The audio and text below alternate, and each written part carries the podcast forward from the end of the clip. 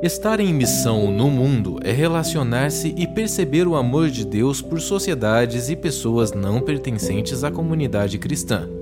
É construir pontes, ser agentes de paz, abraçando o ministério da reconciliação.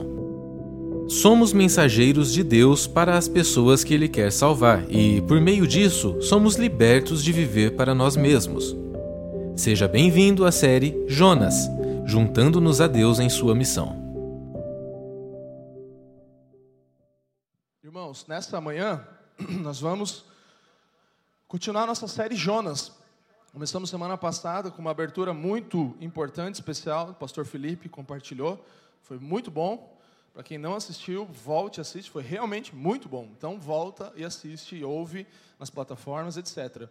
Hoje nós vamos então para essa palavra que tem como título Quem é o meu próximo? Hoje nós vamos olhar para quem é o nosso próximo. Essa é a perspectiva que queremos ter da leitura do texto de Jonas no capítulo 1, os versículos do 5 ao 10. Quem trouxe a sua Bíblia aí? Jonas, capítulo 1, versículos 5 ao 10. O texto diz o seguinte: Todos os marinheiros ficaram com medo. Cada um clamava ao seu próprio Deus e atiraram as cargas ao mar para tornar o navio mais leve. Enquanto isso, Jonas, que tinha descido ao porão e se deitara, dormia profundamente. O capitão dirigiu-se a ele e disse: Como que você pode ficar aí dormindo? Levante-se clame ao seu Deus. Talvez ele tenha piedade de nós e não morramos. Então os marinheiros combinaram entre si: vamos lançar sortes para descobrir quem é o responsável por essa desgraça que se abateu sobre nós. Lançaram sortes e a sorte caiu sobre Jonas. Por isso lhe perguntaram: diga-nos quem é o responsável por essa calamidade. Qual é a sua profissão? De onde você vem? Qual é a sua terra? A que povo você pertence? Ele respondeu: Eu sou hebreu adorador do Senhor, o Deus dos céus, que fez o mar e a terra. Então os homens ficaram apavorados e perguntaram: O que foi que você fez? Pois sabiam que Jonas estava fugindo do Senhor, porque ele já lhes tinha dito. Vamos orar juntos, inclina a sua cabeça. Essa é a palavra do Senhor para essa manhã. Pai, te damos graças por dom precioso maior que jamais poderíamos receber e conquistar, Jesus Cristo e por ele agora podemos nos aproximar da santa palavra do Senhor em reverência, em humildade, buscando mais uma vez a iluminação do teu espírito para as letras que o teu próprio espírito inspirou homens a escrever. E nós te damos graças, pedindo que mais uma vez nessa manhã nos movamos em cima, com base na tua palavra que jamais muda, inabalável. Mas com a graça do teu Espírito, que se move constantemente no meio da igreja. Clamamos a presença, a vida, a inspiração do Espírito de Deus sobre nós, para nos exortar, encorajar, para nos animar, para fazer com que a nossa vida, o nosso interior e as nossas práticas sejam diferentes a partir do que o Evangelho tem poder para fazer em homens e mulheres hoje. Em nome de Jesus Cristo oramos. Amém. Amém, meus irmãos. Esse texto bíblico e essa perspectiva que nós queremos ter está muito clara no livro de Jonas. Quem é o meu próximo? Perceba que Jonas está dividido basicamente em duas partes. Você tem primeiro a fuga de Jonas, Jonas fugindo. Primeira parte do livro de Jonas é Jonas fugindo. A fuga, o profeta fujão, né? Aquela coisa do tentar fugir daquilo que Deus queria, porque eu tenho uma ideia melhor, e Jonas vai nessa perspectiva. Primeira parte. Segunda parte, qual é? Jonas, então, ali, cumprindo a sua missão em Nínive. Essa é a segunda parte do texto. Primeiro, a fuga. Segundo, a missão. O que, que tem em comum nessas duas partes, nesses dois episódios? Porque nas duas, em ambas, ele se encontra com pessoas diferentes dele. Jonas se encontra com pessoas diferentes dele na fuga, Jonas se encontra com pessoas diferentes dele na missão. Em Nínive ou no barco, ele encontra pagãos, pessoas de raça diferente, nacionalidade diferente, religião diferente, profissão diferente, talvez classe social diferente, não sei. Mas ele encontra pessoas diferentes dele nas duas partes de toda a descrição do livro de Jonas.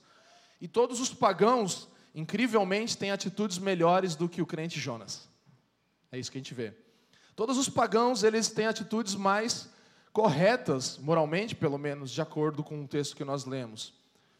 E aqui eu queria trazer uma, uma compreensão antes da gente entrar no texto, porque a gente tem uma, um entendimento errado, e isso para cristãos e não cristãos, do que é o pecado.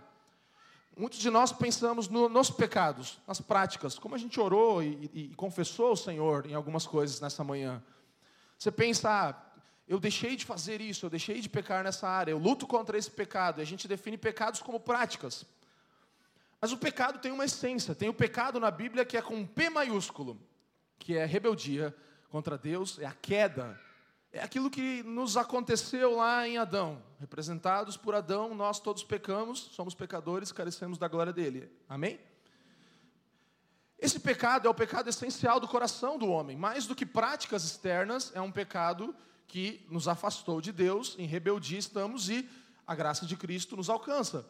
Então a gente precisa entender que nossa concepção de pecado daquele modelo pessoas boas versus pessoas más, não é o modelo da Bíblia. Isso é a coisa que a Marvel colocou na tua cabeça. Isso é a coisa que os filmes e as séries e toda a, a, a, a narrativa secular desse tempo, desse século, colocou. Que tem os bons e os maus, e geralmente a gente torce para os bons. Mas a Bíblia nos mostra que não há bom, não há nenhum sequer. Todos pecaram e carecem da glória de Deus. Então nós precisamos compreender e começar daqui. Entender que para olhar para o nosso próximo, a gente precisa entender que nós somos todos pecadores. Não estamos falando daqueles bons como nós, geralmente nós somos dos bons, né? Todo mundo quer ser do time do bom. E os maus estão do outro lado e a gente olha de cima para baixo. Então a primeira sentença aqui, que resume um tanto do que nós veremos aqui, é essa. Deus ele se importa com que reconheçamos o nosso próximo e com o modo que nos relacionamos com as pessoas essencialmente e profundamente diferentes de nós. Diferentes de nós. É fácil amar pessoas iguais, é fácil amar quem nos ama. As pessoas diferentes de nós é que são o desafio. É fácil nós amarmos aquele que está do nosso lado, mas quem está distante e quem às vezes é totalmente diferente na sua raça, religião, é, classe social, profissão, etc., é mais diferente, é mais difícil. Mas Deus, aqui no texto, nos mostra que Jonas é chamado a fazer isso. Ame os ninivitas, ame os tripulantes do barco em que você está. Demonstre o seu amor, reconheça o próximo. E Jonas, como vimos e veremos mais especificamente, ele falha miseravelmente nessas suas missões. Sabe, olha só, Jonas ele fugiu de encontrar pagãos, certo? Lá em Nínive. Para encontrar o quê? Pagãos no barco. Ele foge de Nínive para encontrar gente não cristã no barco. Por quê? Porque nós estamos rodeados de pessoas que não creem em Cristo. Então Jonas ele tenta fugir de uma coisa que é a missão essencial da vida dele de todo cristão, que é pregar o evangelho àqueles que não creem. Que é viver isso, que é pensar no bem das pessoas ao nosso redor, sejam elas cristãs ou não. Então, Jonas foge de encontrar pagão para encontrar pagão. A missão dele está ali. Deus fala assim, não é um lugar que você vai. O evangelho ele é para todas as pessoas em todos os lugares. Todo tipo de pessoa em todo lugar, em toda circunstância, o evangelho fala para essas pessoas. É o que Deus está ensinando para Jonas.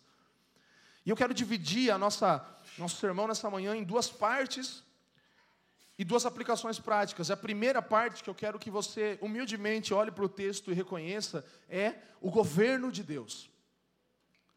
Como Deus governa sobre essas circunstâncias. Vamos louvar a Deus olhando com, com, com, com humildade para esse texto.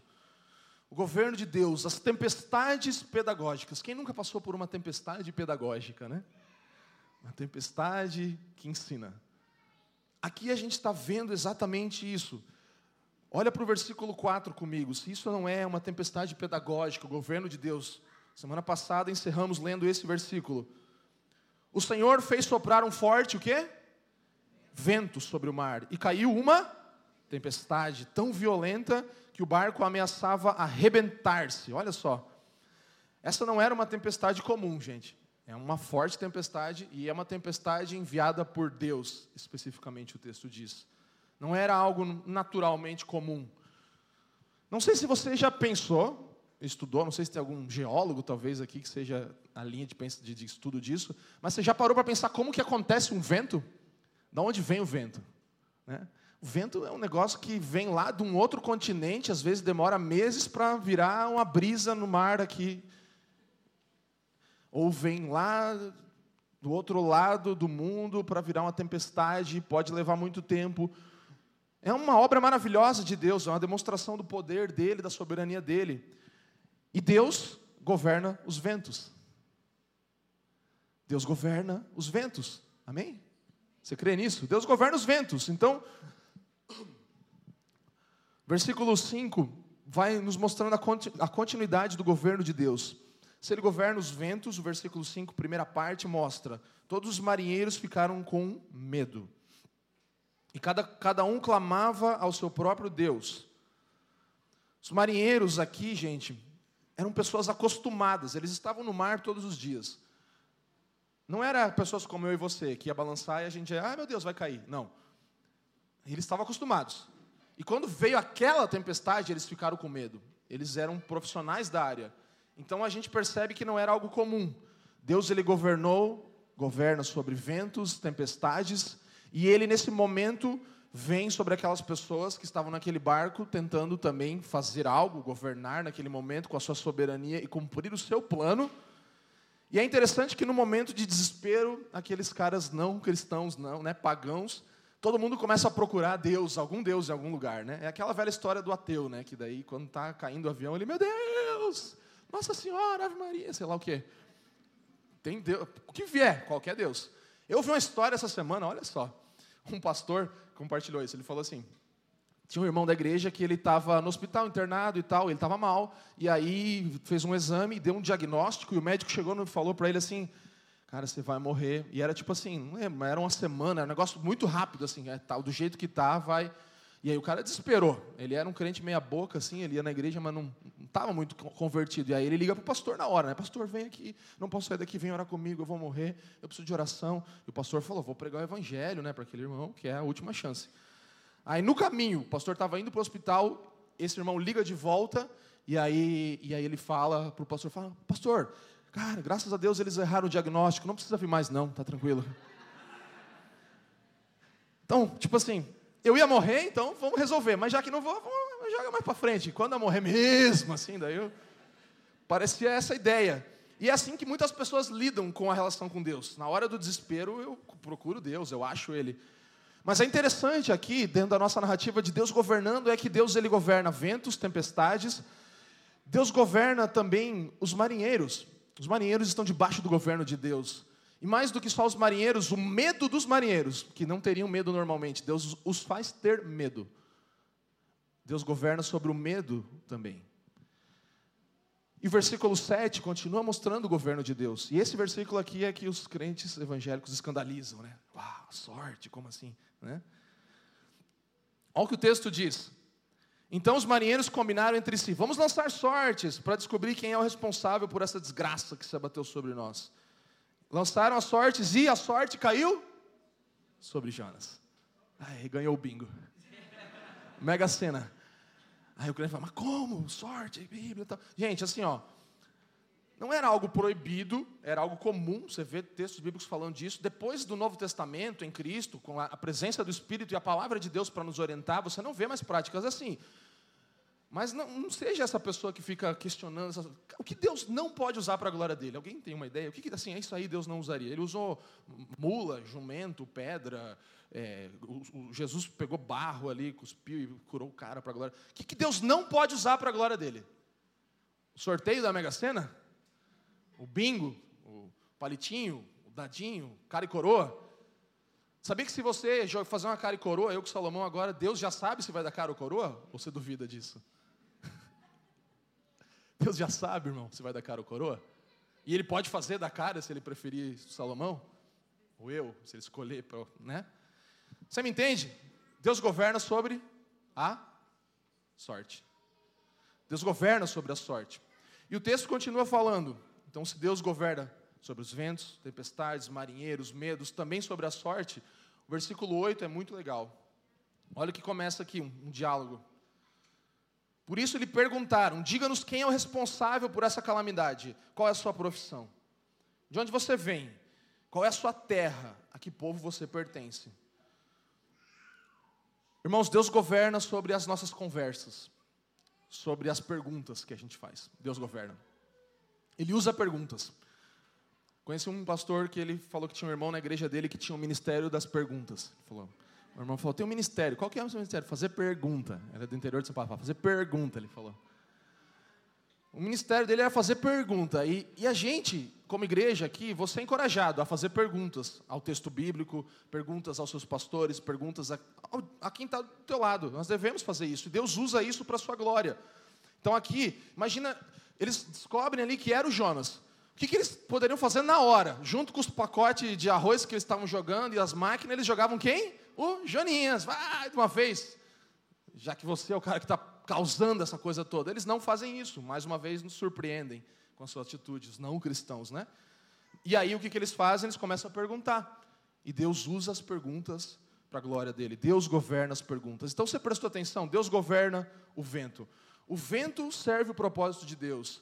A tempestade serve o propósito de Deus, os marinheiros servem o propósito de Deus, os medos dos marinheiros servem o propósito de Deus, a sorte serve o propósito de Deus, as perguntas servem o propósito de Deus. Deus governa sobre tudo isso, meus irmãos.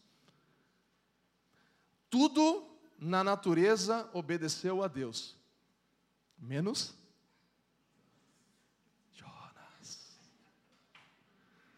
Toda a natureza a orquestra perfeita, mas quando era para dar aquele bombo no final, aquele tímpano, a galera olha e fala: Sério? Tudo obedece a Deus, menos Jonas, o servo de Deus. Isso me leva ao nosso segundo ponto da nossa pregação, mensagem, sermão nessa manhã. As insensibilidade do homem. Se por um lado a gente tem o governo de Deus sobre tudo, nós temos a insensibilidade do homem, que é manifestada em pequenas sonecas de escape. Sonequinha de escape. Olha só, 5, parte final, C, do capítulo 5, diz o seguinte o texto. Enquanto isso, todo acontecendo, galera morrendo lá quase, Jonas tinha decidido que iria ao porão e se deitara. Dormia profundamente. Irmãos, Jonas estava dormindo. Você já ficou tão desapontado com alguma coisa que você foi dormir?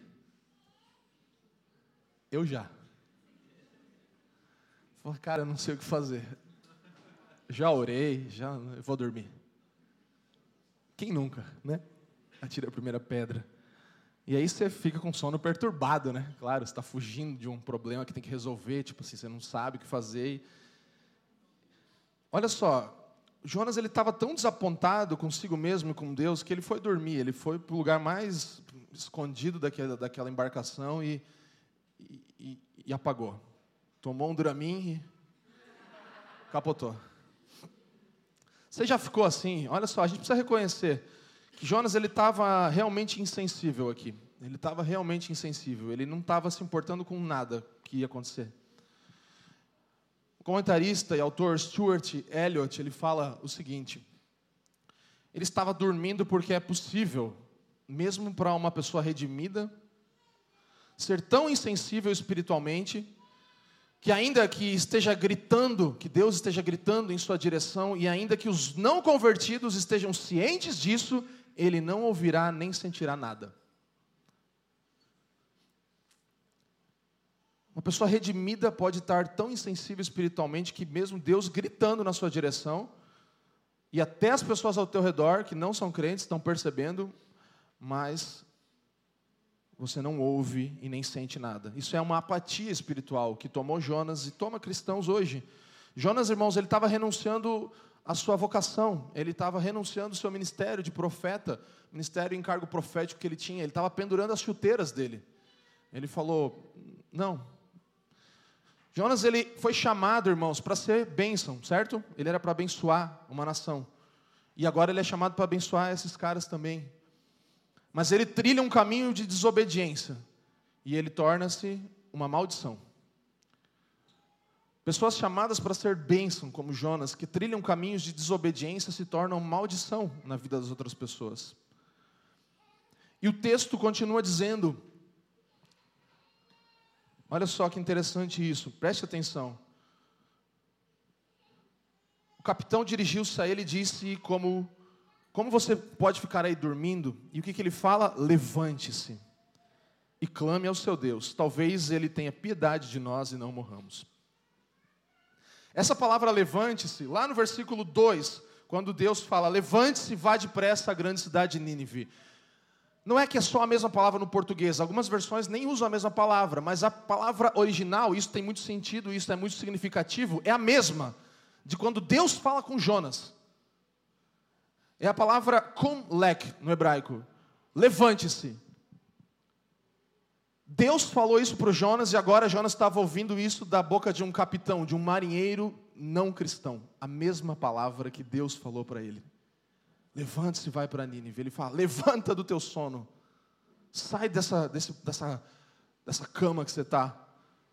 Você acha que na hora Jonas não deu um susto assim? Falou: Deus é você? Tipo um Samuel da vida assim? Deus estava falando através da boca de um não cristão relembrando a, a missão de Jonas ali. Um marinheiro não cristão lembra do chamado do Jonas crente. Um marinheiro não cristão convoca Jonas a orar. Fala, o que, que você acha da gente orar para o teu Deus, que é o Criador dos céus e da terra? A convocação vem de alguém não cristão para um profeta do Senhor, irmãos. Um pagão está preocupado com o bem dos outros lá, mas Jonas não. O pagão está pensando no bem comum, Jonas está dormindo. Hernandes Dias Lopes, no seu comentário de Jonas, complementa isso falando: em vez de trazer palavras de ânimo para a tripulação do navio, Jonas é acusador, causador dos problemas. Sua presença no navio foi a verdadeira causa da tempestade. Já parou para pensar que não teria tempestade naquele dia se não fosse o Jonas? Jonas tornou-se um instrumento de juízo e não de livramento para a tripulação do navio. Jonas era um transtorno e não um aliviador de tensões. O que, que você é para os cristãos nos conflitos que você vê, nos não cristãos, nos conflitos que você vê no seu dia a dia? Você é um cara que tensiona, uma pessoa que tensiona mais, ou você alivia as tensões? Jonas, ele aqui se torna um crente perigoso extremamente perigoso. Jonas estava tipo assim com uma, sabe aquelas camisas que a galera tem no mercado assim, que posso ajudar, de um lado está escrito uma coisa, outra outra, ele estava tipo assim, cuidado. Aí atrás estava crente desobediente. Que é isso que ele era. E ele era perigoso. Era melhor passar longe do Jonas. Era melhor o marinheiro não ter vindo naquele dia. Ter ficado doente. Mas aqueles caras estavam lá. E Jonas se tornou um perigo para eles. Irmãos, eu e você, nós não podemos fugir de Deus. Nós não temos como fugir de Deus. Deus não é como nós, Ele governa sobre tudo. Ele não é como nós. Deus trabalha no seu próprio ritmo, Ele trabalha na sua própria vontade, da sua maneira. Preste atenção nessa conversa. Isso aqui é importantíssimo. Versículos 8 e 9. Olha o que o texto diz. Esse diálogo. Por isso lhe perguntaram, Deus usando e governando sobre as perguntas. O que, que eles dizem? Diga-nos quem é o responsável ou culpado, né? a versão melhor seria culpado aqui, por essa calamidade. Qual é a sua profissão? De onde você vem? Qual é a sua terra? A que povo você pertence? E aí Jonas responde: Eu sou hebreu, adorador do Senhor, do Deus dos céus, que fez o mar e a terra. Primeira pergunta aqui, obviamente, que eles fazem é: quem é o culpado, né? Isso te remete a algum momento da história cristã? Quem é o culpado? Foi ela, a esposa que você me deu. Não, terceirização, é aquela tentativa humana. Quem é o culpado? É a primeira coisa que a gente sempre quer saber. Mas olha que interessante a continuidade desse diálogo. O que, que eles perguntam? A primeira pergunta para Jonas é: qual é a sua profissão? É interessante que eles fazem uma pergunta e a resposta de Jonas é diferente, porque ele responde: Eu sou hebreu. Ele não fala, eu sou profeta, eu sou carpinteiro, eu sou alguma outra coisa. Ele fala, eu sou hebreu. Então, essa, esse diálogo está relacionado, dá para a gente entender, subentender aqui, que está relacionado à definição de identidade, o que define aquela pessoa. Porque Jonas, ele tinha uma identidade nacionalista, era tudo isso que estava fazendo ele fugir de Nínive, porque ele não queria o bem daquela nação inimiga. Afinal, eu sou hebreu, e esses caras podem nos destruir. Lembra quem são os ninivitas? Aqueles caras que arranca pele e tal, aquele lance todo. Mata as crianças. Era o povo pior que tinha. E ele falou: Não, não, não, eu, não, eu sou hebreu. Mas a pergunta não foi, a primeira não foi o que, que você é, na nacionalidade sua ou coisa assim, é qual a sua profissão. Isso fala do que era importante para aqueles marinheiros. Eles definiam a sua identidade naquilo que eles faziam. Tipo, eu sou um marinheiro. E você? E Jonas fala: Eu sou um hebreu. Está entendendo? O que você é? O que definia Jonas era ser um hebreu, mais do que ser filho de Deus, está claro, né? As atitudes deles estão mostrando isso. O que definia aqueles caras eram ser marinheiros. A gente vai resolver esse problema, é a nossa área de, de atuação, know-how está aqui, bora fazer acontecer. Mas e você? Quem que você é? Eu sou hebreu. Antes de qualquer coisa, esse termo ele, ele remete ao nacionalismo, que era ali a idolatria clara de Jonas. Ele estava ali servindo ao seu povo e isso estava deixando ele longe de Deus, inclusive. Isso definia ele. Ele considerava ser importante por causa disso, por ser hebreu. Isso mostra a idolatria do nosso irmão Jonas. Quem é você? Que pergunta difícil de responder. Mas como deveria começar a nossa resposta, de acordo com a Bíblia? E como eu e você respondemos? Você já teve uma conversa com alguém você vai falar, daí você pergunta, e aí, como é que você está? Tá, beleza, estou bem, estou bem, tá. E aí o próximo assunto sempre é o mesmo. Trabalho, sei lá, futebol, é, música, estou é, sem dinheiro, estou quebrado, né? Tá, tá difícil. Sempre. Tipo assim, você já sabe, você já meio que já tem o roteiro ali. Não, estou bem, tá bem, estou bem, tá bem. Cara, e o casamento? Cara, tá difícil. Tá. Sabe, sempre é a mesma coisa. Aquilo está definindo a pessoa mesmo. É o primeiro assunto, é a primeira resposta. E o que, que eu e você respondemos quando nos perguntam quem somos? No que giram as nossas conversas, irmãos? O que mostra que tem valor para nós? Nós lembramos primeiro que nós somos redimidos, adotados por Deus, salvos, assentados com Cristo nos lugares celestiais, que o Evangelho nos alcançou e, embora sejamos muito pior do que a gente imagina, nós somos muito mais amados do que qualquer pessoa poderia nos amar e isso define a nossa conversa. Então aqui é uma lição sobre identidade. E Jonas ele não para por ali. A coisa mais cômica que Jonas fala aqui é isso aqui. Aqui fala adorador do Senhor. Eu sou hebreu adorador do Senhor. Algumas versões vai falar, vão falar temo o Senhor. Eu ia olhar para o Jonas e falar, será? Não parece. As ações de Jonas contradizem a confissão de Jonas, irmãos. Jonas ele tinha uma teologia top, de primeira, mas uma prática terrível. Era contraditório, não dava para ver o diálogo entre a cabeça e o coração e as atitudes de Jonas. Jonas era um teólogo que não orava. Jonas era um pregador que não pregava. Jonas era um profeta que não obedecia a voz de Deus. O que um profeta supostamente faz?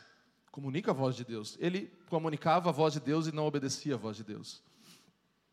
Ele cita todo o seu credo, né? Ele fala: sou hebreu, tema o Senhor, mas ele prefere morrer do que viver aquilo, a obediência ao Senhor que ele diz serve. Era um homem contraditório. Seus interesses estavam acima de qualquer coisa. Ele queria é tirar a sonequinha dele para esquecer os problemas. Esquecer meus problemas, tá difícil, vou dormir. Comportamentos entorpecentes era o que Jonas estava buscando. E o sono aqui foi a escolha dele.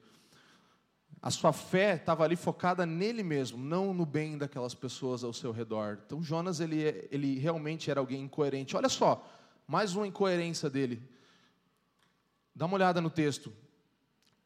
As duas partes finais do capítulo 5 dizem: E atiraram as cargas ao mar para tornar o navio mais leve.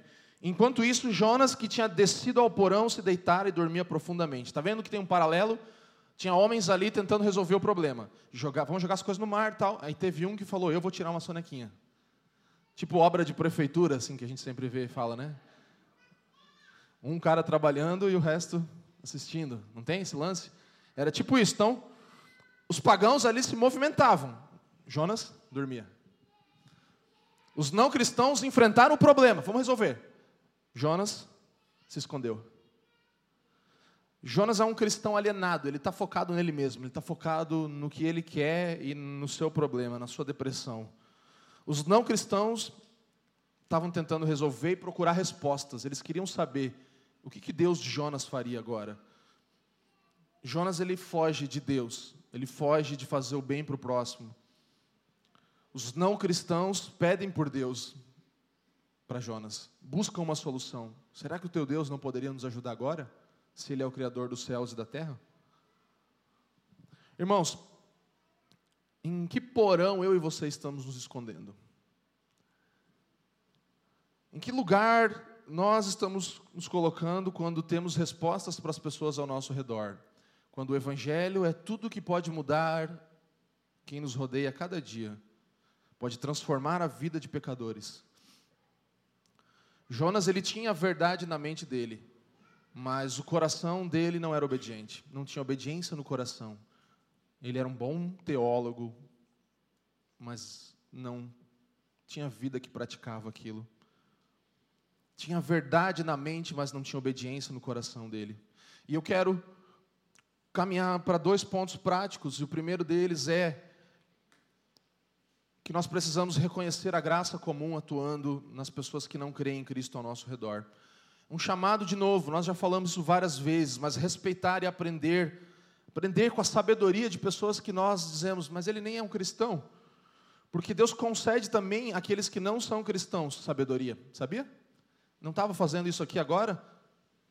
Graça comum é isso, é Deus concedendo dons, talentos, beleza, inteligência, discernimento moral para pessoas que não são filhos dele. Mesmo aqueles que não creem, têm uma parte da bondade de Deus compartilhada com eles. Você já não viu pessoas que fazem obras maravilhosas, mas não são cristãos? Expressões artísticas, cultivar bem a terra, governar algo bem, uma empresa bem, não são cristãos muitas vezes. Avanços tecnológicos da medicina que você olha e fala: da onde mais, se não de Deus, vem esse dom? Então, reconhecer a graça comum ao nosso redor. Todos os dons que Deus dá para a raça humana são a partir da graça dele, são comuns, distribuídos a qualquer pessoa. Não é porque você é cristão que você vai ser o melhor da sua área. Talvez você vai encontrar alguém que não é cristão e seja melhor do que você. Porque Deus compartilhou da sua graça com essa pessoa também. Sabe, os incrédulos têm muita coisa para nos ensinar. Imagina que Jonas estava tipo sendo evangelizado aqui por um não crente. Então, a gente precisa cuidar com os excessos, claro. Um irmão entre nós aqui, eu não sei se ele cunhou essa palavra ou se veio de algum lugar, mas ele falou assim: "Cara, graça comum é boa, né, tal, mas tem que cuidar com a hipergraça comum, né?" Eu falei: "É verdade." O que, que seria uma hipergraça comum? É aquela coisa do tipo assim, vamos usufruir da cultura, aí você indiscriminadamente, sem avaliar pelo evangelho e pela escritura, você usufrui de tudo. Isso é cristão? Gente, eu, eu não gosto de ser tão pragmático nas coisas assim, mas, cara, tem coisas que cristãos não podem fazer, irmãos. Não é todo o catálogo da Netflix que é graça comum. Tem muita coisa ali que é pecado puro. E não faz bem para mim e para você. Não é usufruir da cultura, não é isso, não é sem pensar, ah, Deus criou e que maravilha, vamos usar as coisas para né, usufruir e aproveitar. Isso não é graça comum. A gente exagera em algumas coisas por não pensar. E aí você está indo para um outro nível de dualismo e de distância de Deus, que é, primeiro é não aproveitar das coisas criadas, não poder ir em algum lugar, em um evento, e quando você vai, você não tem nenhuma um discernimento de como lidar com aquilo, sério. Ah, vou ter que dar um exemplo, eu não queria, mas é, crente que assiste, sei lá, Game of Thrones, para mim tá, tá meio desviado, na moral. Você vai olhar e falar, é, eu assisti tudo. Cara, eu vi um episódio e eu falei assim, não, Tá bom, eu passo. Então você vai passar 40 minutos e assistir 10, é isso? Eu passo as cenas. Gente, tem coisa que não dá pra gente. Tem coisa que não vai te edificar em nada. E a gente ser inocente a ponto de pensar que isso não vai nos influenciar na nossa imaginação e nas nossas atitudes, sério? Isso é um exemplo de hipergraça comum. Tá bom, depois você pode vir me convencer. Fala, não concordo com você, eu acho que tem evangelho. Fala, tá bom. Tem queda, certeza que tem queda. Agora, redenção não. Queda tem para dar com os pés. Fala comigo, fala, vem, manda uma mensagem para mim depois. Fala, não acho que acho que poderia, sim. Te desafio para a gente conversar sobre. Mas você está entendendo o que eu estou falando? Posso avançar, né? Vamos fechar esse parênteses aqui para a gente ir para a nossa última parte. Então, graça comum, reconhecer que, sim, as pessoas não cristãs, os incrédulos, têm muito a nos ensinar, mas a gente precisa avaliar isso pela luz do Evangelho. Amém? Amém? Amém. Glória a Deus. Então, último ponto prático. Segundo, buscando o que está escrito aqui? O, diga comigo, o bem comum o bem comum, buscando o bem comum. Como cristãos, nós somos chamados a pegar a nossa fé e fazer ela ser útil para o bem comum. O que é bem comum? É o bem de todos, o bem das pessoas ao nosso redor. A gente precisa fazer isso, irmãos. Usar aquilo que nós temos na nossa fé para o bem do próximo, dos cristãos, dos não cristãos, do mundo inteiro, do, do cosmos inteiro, da natureza, das coisas criadas, para o bem de tudo. Olha só, vou ler os seis, não precisa abrir nem projetar. Presta atenção. O capitão dirigiu-se a ele e disse: Como que você pode ficar aí dormindo? Levante-se e clame ao seu Deus, talvez ele tenha piedade de nós e não morramos. Era nesse tom, ou pior do que isso, naquele barulho todo, que o cara estava clamando para ele, falando: Cara, levanta aí, Jonas estava alheio ao perigo, os marinheiros estavam alertas e ligados, e Jonas estava desligado. Jonas estava focado nos problemas dele, no seu próprio umbigo. Os marinheiros estavam buscando o bem daquela tripulação, e Jonas estava focado nele mesmo. Irmãos, o texto está nos mostrando que eu e você, como cristãos, nós podemos e devemos ser avaliados pelos, pelo mundo ao nosso redor, na nossa atitude para com as coisas do bem comum. O Sermão do Monte nos ensina isso, e eu vou passar por lá rapidinho depois. Mas a gente é avaliado, e nós devemos ser, sim, avaliados, porque nós deveríamos ser o exemplo de cuidado das coisas, do bem comum.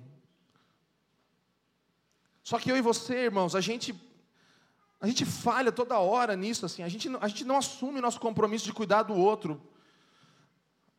A gente vê uma goteira, um negócio pingando, tudo molhado.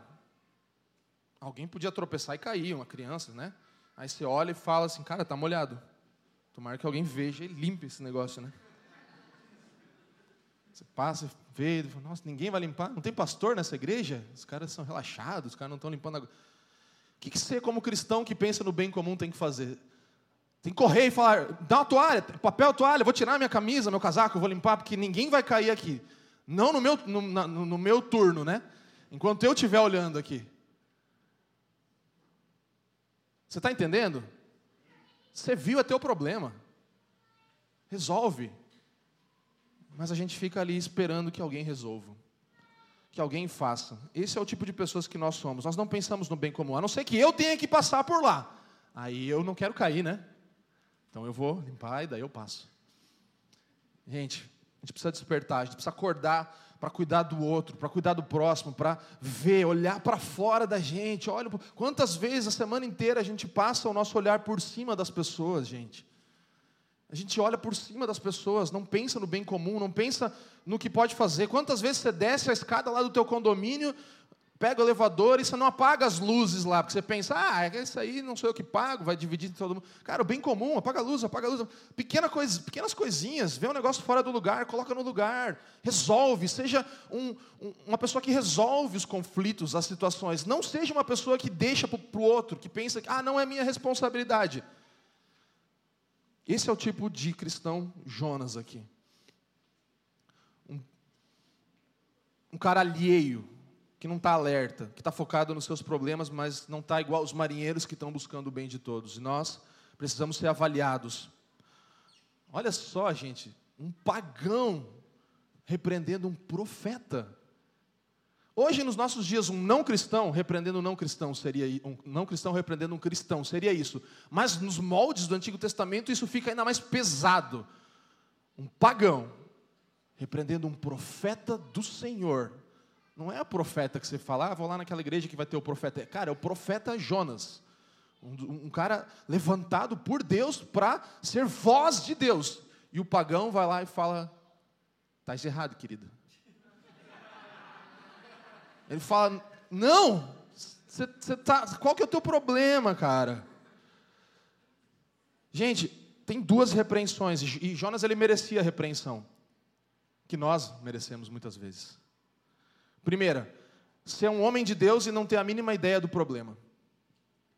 Ser um homem de Deus e não ter a mínima noção do que está acontecendo com as pessoas ao nosso redor. Afinal, você está muito focado no campeonato brasileiro, na Liga da, dos Campeões da Europa. Você está muito focado, cara, estou maratonando uma série, está puxadinho, tá? Não estou muito conseguindo pensar assim nas, nas enchentes em São Mateus lá. É, deve ser difícil, mas, cara, para mim agora nem estava nem ligado. Sabe, esse é o tipo de crente, Jonas.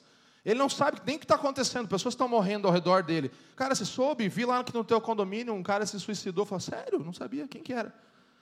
Como que é o nome do cara? Gente, essa repreensão cabia para Jonas e cabe para nós. Não tem a mínima ideia do que está acontecendo ao nosso redor. Escolher ir dormir. Quantas vezes você já ouviu seus vizinhos discutindo, brigando, coisa voando, vão me matar, não sei o que, tal, tal, tal. E aí você faz o quê? Encosta o ouvido na parede para escutar melhor, né? Nossa, os caras estão brigando. Cara. Em vez da gente orar, parar tudo que a gente está fazendo e falar, Senhor, entra naquele quarto agora, naquela casa. Deus, eu não sei o que está acontecendo, mas tu podes intervir nessa família. E na primeira oportunidade que você tiver, você vai anunciar o evangelho. Você fala, cara, eu vou fazer um bolo e levar para o meu vizinho, e com isso eu vou tentar demonstrar o amor de Deus. Sabe, esse é o tipo de cristão que nós precisamos. Esse é o cristão que nasceu de novo, de fato, que não está amortecido e apático. Então, primeira repreensão, saber o que está acontecendo, não, é, ele não tinha a mínima ideia. E a segunda, não está usando os recursos que ele tinha da sua fé para ajudar. Ele era a única oração que ia resolver aquele problema foi a oração que não foi feita até que o não pagão chama o cara para orar. Era a única que ia resolver aquilo, a único recurso disponível que ia fazer sentido não foi usado. Jonas ele não ora em favor do próximo, porque ele não se importa.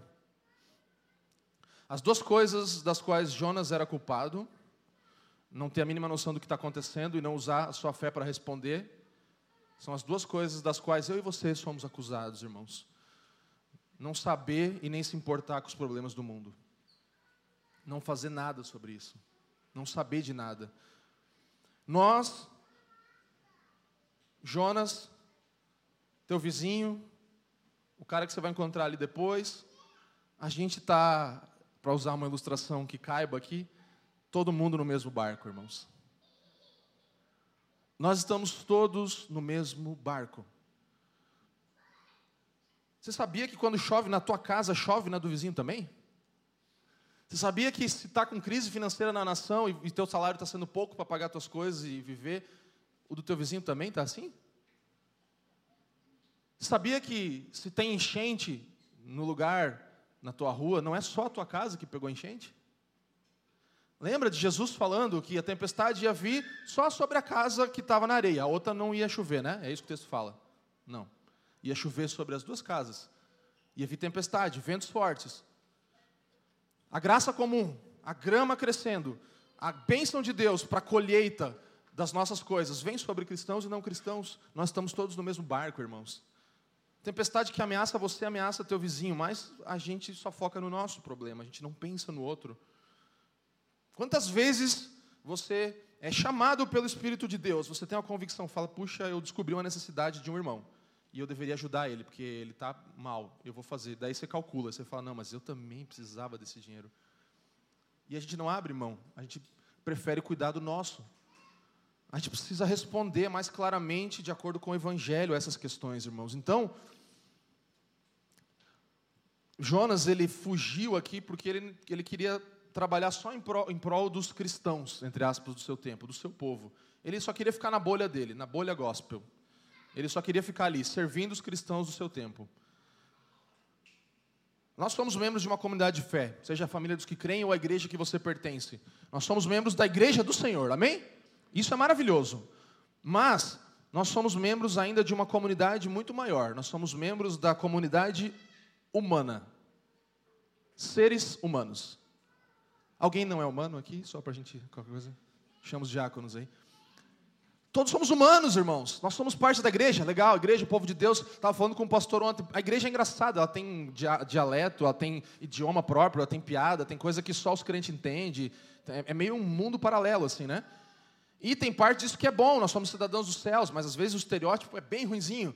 Só que nós somos parte do, do mundo inteiro, nós somos parte da raça humana, gente. Nós não somos só parte da igreja. A gente tem que primeiro cuidar do nosso irmão. É verdade, a gente fala isso toda hora aqui, mas a gente não pode esquecer que a gente é ser humano.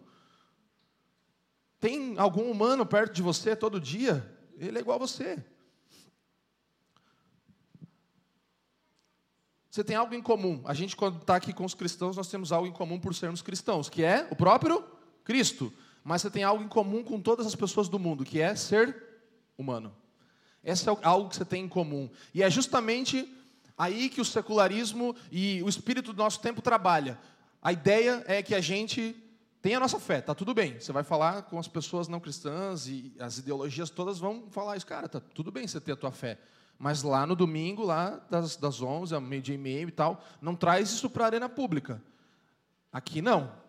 E a gente sem perceber, é isso que a gente vive mesmo. A gente tem aqui uma realidade e tal, e a gente é, é conduzido segundo o secularismo, segundo a filosofia desse século, em que a gente entra nessa de aqui é a nossa fé, lá fora não.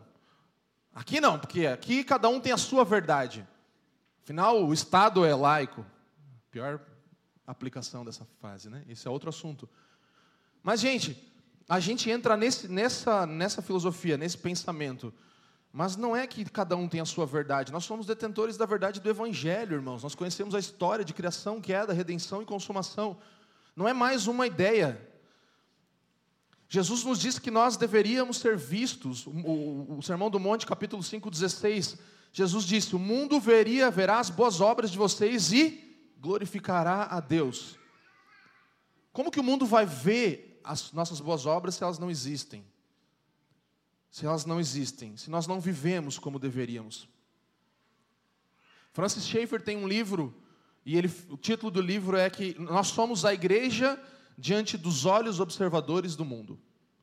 Nós somos igreja diante dos olhos observadores do mundo. Irmãos, cristianismo não é mais uma ideologia. Não é mais um tipo de pensamento que concorre com todos os outros ismos que existem. Tem hora que a gente parece conservador.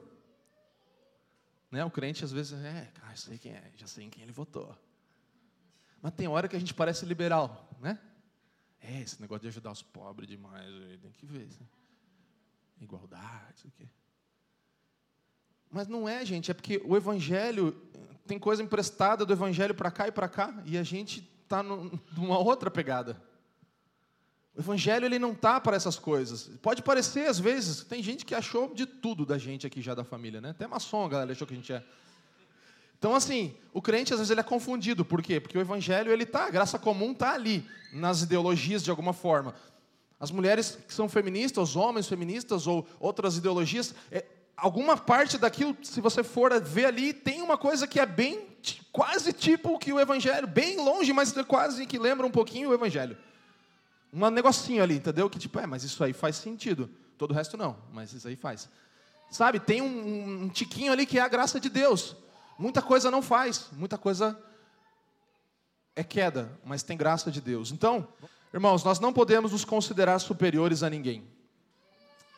O Evangelho fala para todas as áreas da nossa vida e tudo. Então, nós não podemos nos considerar superiores. A Bíblia ensina: considere o outro superior a você mesmo. Não o outro, o pastor superior a você mesmo. Não é o crente mais maduro. Não é o, é o outro, o próximo. Aquele que você vai olhar, daqui a pouquinho você vai sair aqui, amanhã, vai encontrar. Considere o outro superior a você mesmo. Nós não podemos considerar-nos superiores a ninguém. E aí o evangelho é maravilhoso, né? Por quê? Não é inferior e nem superior. A hora que você pensar assim, ah, é que eu sou tão. Né? Fraquinho e tem tanta gente melhor do que eu. Aí você lembra assim, cara, você foi amado por Cristo a ponto de ele morrer por você.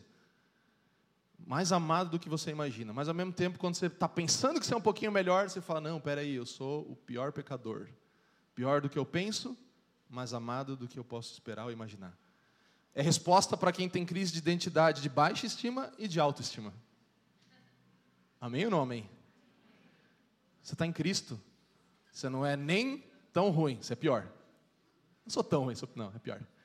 Você não é nem tão bom, bom não é mesmo, mas é amado pra caramba. Cristo morreu por você. Irmãos, à luz do Evangelho nós somos todos iguais, pecadores, carentes. Romanos nos diz: todos pecaram, carecem da glória de Deus, são pobres, não têm saldo na conta para nada. Pobreza espiritual, pobres de espírito. À luz do Evangelho, nós somos todos iguais, pecadores, carentes e pobres. Isso nos dá uma correta visão de quem nós somos e de quem o nosso próximo é. Então, a pergunta a quem é o nosso próximo está tá muito clara e ela é muito simples, olhando de, um, de uma leitura do Evangelho. Uma correta pessoa de quem, uma correta visão de quem eu sou, preste atenção, e de quem nós somos. Como diria Salomão do reggae, quem é o nosso próximo, né? Alguém igual a você. Igual a você. Esse é o seu próximo. E é interessante, irmãos, eu quero encerrar orando, mas Jonas ele precisa desesperadamente dessa misericórdia de Deus que ele está considerando tão perturbadora, uma misericórdia que ama os inimigos do seu povo, aqueles que podem o destruir amanhã. É dessa misericórdia que ele está precisando, daquela que ele fala para mim, essa daí é demais. Ele está precisando disso.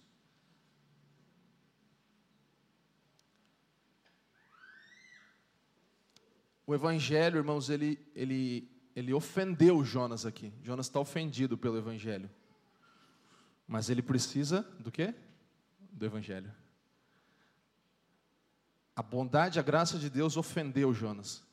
E é tudo que ele está precisando. Então, nessa nessa manhã, se você está ofendido talvez por alguma palavra, eu espero que não seja minha, se não me perdoa, mas se você está ofendido por algo aqui, porque isso aqui me ofende, não sei para você, mas isso mexe comigo a ponto de eu olhar e falar, cara. E se você está ofendido, isso é um, um sinal bom, mas você precisa entender claramente, você precisa do Evangelho. O Evangelho não é para os. Ah, pra, vamos pregar o Evangelho para os não cristãos. Cara, eu e você precisamos do Evangelho. Se está ofendido com essa mensagem é porque você precisa do Evangelho. Se você não está ofendido, aí você precisa mesmo do Evangelho. Lá da primeira vez ainda. Que falta um reconhecimento de quem você é para reconhecer quem é o seu próximo. Vamos orar, irmãos? Pai, te damos graças. Porque apesar de realmente ser bem difícil e desafiador olhar para o nosso raio-x nessa manhã, por status e por estado da nossa vida, nós reconhecemos que é o Senhor que, que está nos mostrando isso, Deus. E talvez um dia a gente olhou para o Jonas como alguém que não tinha nada em comum com a gente. Hoje a gente mais uma vez sai falando, eu sou um pouco pior do que o Jonas. Deus, eu peço agora e clamo que o Teu Espírito traga sobre nós uma sensação, mas mais do que isso, uma realidade daquilo que nós somos, Pai. De como temos vivido a nossa vida tão distantes. Nós cantamos que a tua graça nos persegue, nos alcança em todos os lugares. Nós reconhecemos isso. Mas por que, Senhor, nós ainda agimos como se isso fosse algo que é exclusivo nosso? Por que, que nós ainda agimos como se fosse Fôssemos melhores, Pai, do que os pecadores que consideramos piores do que nós, Pai. Por que, que se um dia o Senhor nos alcançou, nós estando tão destruídos, perdidos, depravados como estávamos, Deus, cada um de nós agora mesmo lembra do dia em que o Senhor nos encontrou, Pai. Nosso estado não era muito bom. Alguns de nós estavam realmente jogados às traças, sujos da mais suja sujeira que existe, da mais imunda realidade e outros de nós estavam vestidos bem, mas por dentro estavam totalmente podres. Nenhum de nós escapa aos teus olhos, Senhor. Nenhum de nós escapa do Senhor. E a tua graça alcançou todos nós igualmente, moralistas e pecadores confessos. Pessoas que tentavam se salvar e pessoas que nem queriam isso para a sua vida. O Senhor nos alcançou a todos, Deus, e nós te damos graças nessa manhã. Porque o Evangelho não é uma história que nós contamos e achamos bonitinha, não é a historinha de Jonas, não é a historinha de Jesus, é a história que mudou a nossa vida, Senhor, e nós te damos graças por isso.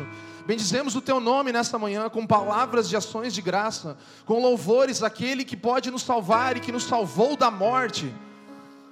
Graças a Deus, porque o salário não chegou na nossa conta, porque o salário do pecado seria a morte, nós não recebemos, fomos livres dele, mas recebemos o dom gratuito de Deus em Cristo Jesus, muito mais do que poderíamos imaginar ou merecíamos, Senhor. Graças a Deus, porque o Senhor nos livrou da nosso, do nosso merecimento e nos deu a graça do Senhor. Mas agora nós reconhecemos que tantas e tantas vezes esquecemos da boa notícia do Evangelho. E essa é uma manhã que nos humilhamos diante do Senhor, dizendo: acaba com a nossa amnésia, porque a nossa teologia, a nossa prática não estão batendo, a nossa vida, nós estamos tentando fazer coisas diferentes daquilo que dizemos crer, Senhor. Nós nos humilhamos como igreja do Senhor nessa manhã, como filhos teus, dizendo: Pai, nos perdoa nos perdoa as nossas faltas, nos perdoa as nossas falhas, nos perdoa a nossa insensibilidade, desperta-nos do nosso sono, Pai. Acorda-nos, tira o sono de nós, que nós possamos despertar para primeiro saber o que está acontecendo ao nosso redor, se importar com as pessoas, com o bem comum e depois fazer algo para aquilo. Faça-nos olhar para o nosso próximo e ver que ele é alguém igual a nós, todos humanos, carentes, necessitados da tua graça. Obrigado, Deus, porque tu governas sobre ventos, sobre tempestades, sobre medos e marinheiros, Pai. Tu governas sobre a sorte dos homens, tu governas sobre tudo. Como nós não nos submeteríamos e obedeceríamos ao Deus redentor e governador de todas as coisas?